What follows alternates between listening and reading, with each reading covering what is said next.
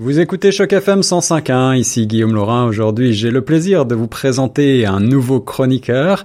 Il s'appelle Jawad Koris et il nous vient de France et il est médecin coordinateur. Il a mené de nombreuses études, notamment euh, l'étude des trois cités en France. On reviendra dessus. Et aujourd'hui, justement, on va commencer avec cette nouvelle chronique consacrée aux neurosciences en abordant une question, celle qui fait parfois peur, mais pourtant euh, qui, euh, eh bien, est une une maladie qui se développe, la maladie d'Alzheimer. Bonjour Jawad. Bonjour Laura. Bah, Guillaume. Bah.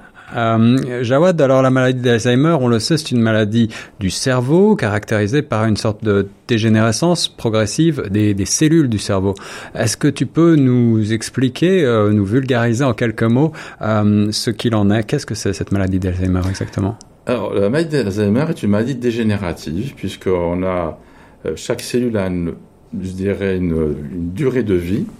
Et donc, c'est une mort, mort précoce, ce qu'on appelle l'apoptose, mais qui se fait de manière précoce. Donc, on perd progressivement les neurones.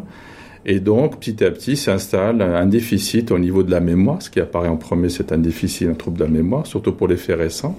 Et progressivement, vont apparaître des troubles du langage, à type de manque du mot. Et progressivement, au stade plus avancé, on va avoir une difficulté à utiliser certains objets Hein, c'est ce qu'on appelle une apraxie. Donc, pour ça que pour les personnes âgées, il ne faut jamais leur offrir de nouveaux appareils puisqu'ils sont complètement déstabilisés.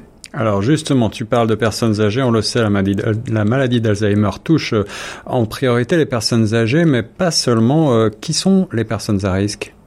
Alors les personnes à risque, euh, donc ça c'est une très bonne question. Les personnes à risque sont déjà ceux qui ont beaucoup de facteurs de risque vasculaire. Donc une personne à risque, si elle est diabétique, si elle a une hypertension artérielle mal, équilibrée, ou si elle a une mathérosclérose assez évoluée, donc on va dire qu'elle est à risque de développer une démence, une maladie d'Alzheimer. Puisqu'effectivement, euh, les facteurs de risque vasculaire font que justement le cerveau est moins irrigué, donc moins oxygéné et moins euh, alimenté en glucose.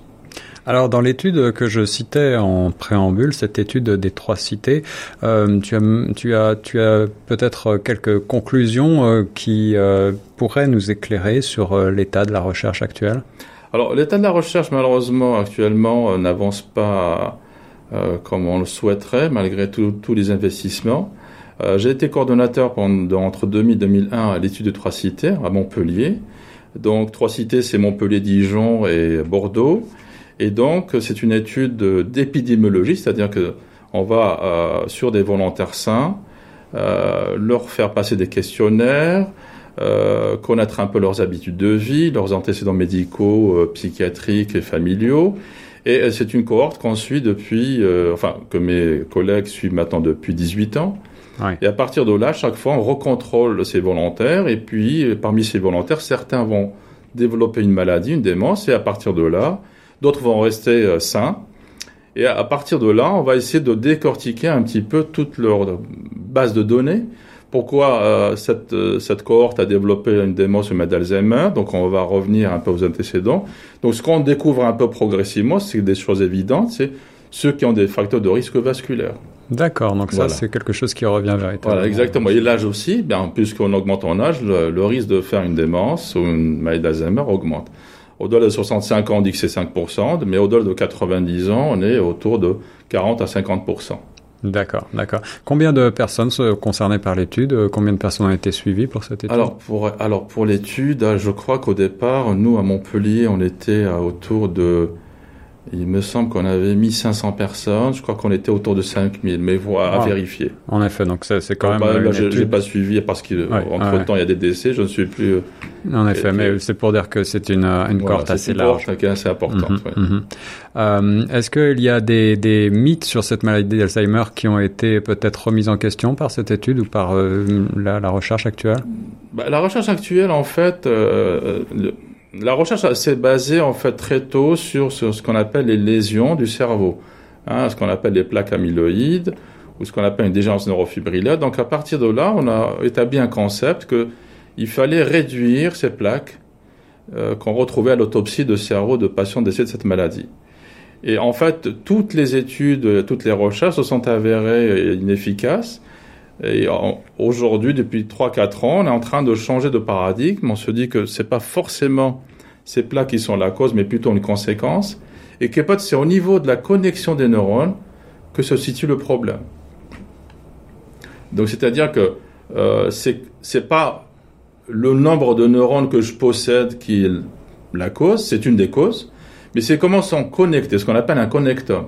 C'est comment j'ai ma connexion neuronale. C'est la qualité de cette connexion qui fait que peut-être je vais développer cette maladie. C'est ça. Alors justement, euh, pour euh, entretenir son cerveau, euh, Jawad, il y a peut-être un certain nombre de préventions, d'actes que l'on peut avoir à, l'esprit afin d'espérer, en tout cas, être épargné par la maladie. Est-ce que tu peux nous citer quelques exemples? Alors, pour prévenir, justement, comment prévenir cette maladie Elle se fait très très tôt. Donc, même certains disent qu'au niveau de stade fœtal. Hmm. Alors, au stade fœtal, si vous avez une maman pendant la grossesse qui a consommé de l'alcool, déjà ce, ce, bébé va avoir un facteur de risque de développer justement ou une maladie psychiatrique ou une maladie euh, dégénérative parce qu'il aura perdu un certain, euh, un certain stock neuronal même dans le ventre de. Donc la première des causes, bien sûr, c'est tout ce qui va agresser le cerveau qu'on connaît. Donc l'alcool, c'est l'un des euh, qui est connu. Mm-hmm. L'alcool, les traumates, tout ce qui va être, je dirais, agressif ou délétère pour le cerveau. Donc les psychotropes également. Les psychotropes. Alors aujourd'hui justement, donc euh, je dis souvent qu'il faut déjà regarder la pharmacie d'une personne âgée. Mhm. Donc souvent ce sont des, des, personnes qui sont polymédicamentées. Oui. Donc plusieurs traitements. On ne connaît pas trop les interactions entre différents traitements. Mais il faut toujours en premier ce que je cherche chez les patients, c'est déjà le traitement contre l'hypertension artérielle. Alors souvent, ce sont des traitements qui n'ont pas été réévalués après 40 ans. Hmm. Une personne de 80 ans ne va pas avoir besoin d'une tension trop basse. Donc il faudrait peut-être un petit peu alléger le traitement parce que là, on est dans ce qu'on appelle, si, le, une personne très âgée a une tension trop basse, elle a un bas débit cérébral et donc le cerveau est moins irrigué. Ça. Les somnifères sont très suspects depuis de nombreuses années. Et euh, aller arrêter un somnifère chez une personne âgée qui le prend depuis des années, eh ben, euh, je peux vous dire que c'est pas facile du tout. Et donc, il y a des recherches en cours sur le rôle, justement. Euh, c'est prouvé déjà pour les maladies psychiatriques par rapport au somnifère. Je rappelle que le somnifère ne donne pas un sommeil, c'est toujours un sommeil artificiel. Ça veut dire que le cerveau ne se repasse pas réellement, ne récupère pas. Donc, le somnifère à la base, c'est traiter le sommeil sur une très courte durée suite à un événement. Mais prendre cela au-delà de plusieurs semaines, même avoir pendant des ans, des années, ça c'est quelque chose de très toxique pour le cerveau. Et est-ce que l'on sait si euh, les hommes sont plus touchés que les femmes ou inversement? Oh, Grosso modo, on va dire que les hommes sont un peu... Enfin, la longévité, il y a une espérance de vie euh, plus importante chez la femme que chez l'homme. Ouais. Mais grosso modo, on ne peut pas dire qu'il y, a une grande différence entre les hommes et les femmes. C'est ça, c'est ça. Et euh, on parle aussi souvent du tabac comme un facteur de risque? Pas vraiment, euh, je dirais, euh, comme facteur de risque, non, mais indirectement comme facteur de risque vasculaire. Puisque ah chaque fois que quelqu'un fume, il provoque un vasospasme. C'est-à-dire que l'artère, elle a un réflexe, elle se rétrécit. Mhm, mhm. Mais comme facteur de risque, je dirais qu'il y a plus euh, aujourd'hui, on est en train de, suspecter la résistance à l'insuline, donc les sujets qui sont un petit peu, euh, un petit peu, je dirais, euh, un petit peu obèses, en surpoids. Donc, il est résistant à l'insuline, donc il peut toucher le cerveau. Il y a également des études un peu sur les anticholestérols. Donc certaines études disent pour parce que il faut savoir que le cerveau c'est un organe qui est très riche en graisse. Ouais. Combattre le cholestérol au niveau périphérique, c'est au niveau des ce qu'on mesure au niveau des artères. Euh, il y a certaines études qui se posent des questions, certains chercheurs. Est-ce que les anticholestérols ne, ne font pas baisser le cholestérol du cerveau au-delà d'une certaine, euh, au-delà de l'acceptable? Et peut-être que les anticholestérols seraient également peut-être un facteur de risque. Voilà. Donc ça, c'est, une étude entre guillemets. Hein, donc je voudrais pas affoler. Euh, les personnes qui prennent euh, depuis des années des anticholestérol. Mais bon, voilà. Donc je crois qu'il y a des laboratoires qui cherchent, euh, qui, qui, font de la recherche pour inventer des comprimés anticholestérol qui ne touchent pas le cerveau. Alors justement, Jawad, la maladie d'Alzheimer aujourd'hui, on le sait, n'est pas soignable par des médicaments. c'est une maladie qui, par conséquent, fait peur.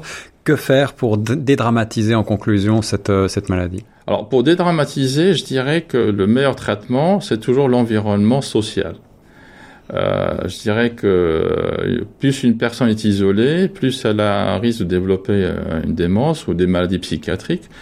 Les maladies psychiatriques sont à risque aussi de, de, provoquer une dégénérescence. Donc je dirais que euh, nous, en tant que Français, on est toujours pressés d'arriver à la retraite. Et je dirais c'est le premier traumatisme, je dirais cérébral.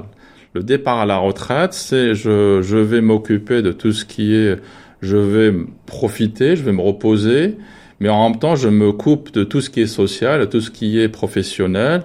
Et ce qui fait fonctionner le, le cerveau, c'est justement l'interaction sociale. C'est le seul organe social. Mhm. Donc il faut l'interaction sociale. D'ailleurs, on a remarqué que des gens très âgés euh, n'ont aucun problème au niveau des fonctions cognitives parce que ils ont gardé une activité sociale très riche.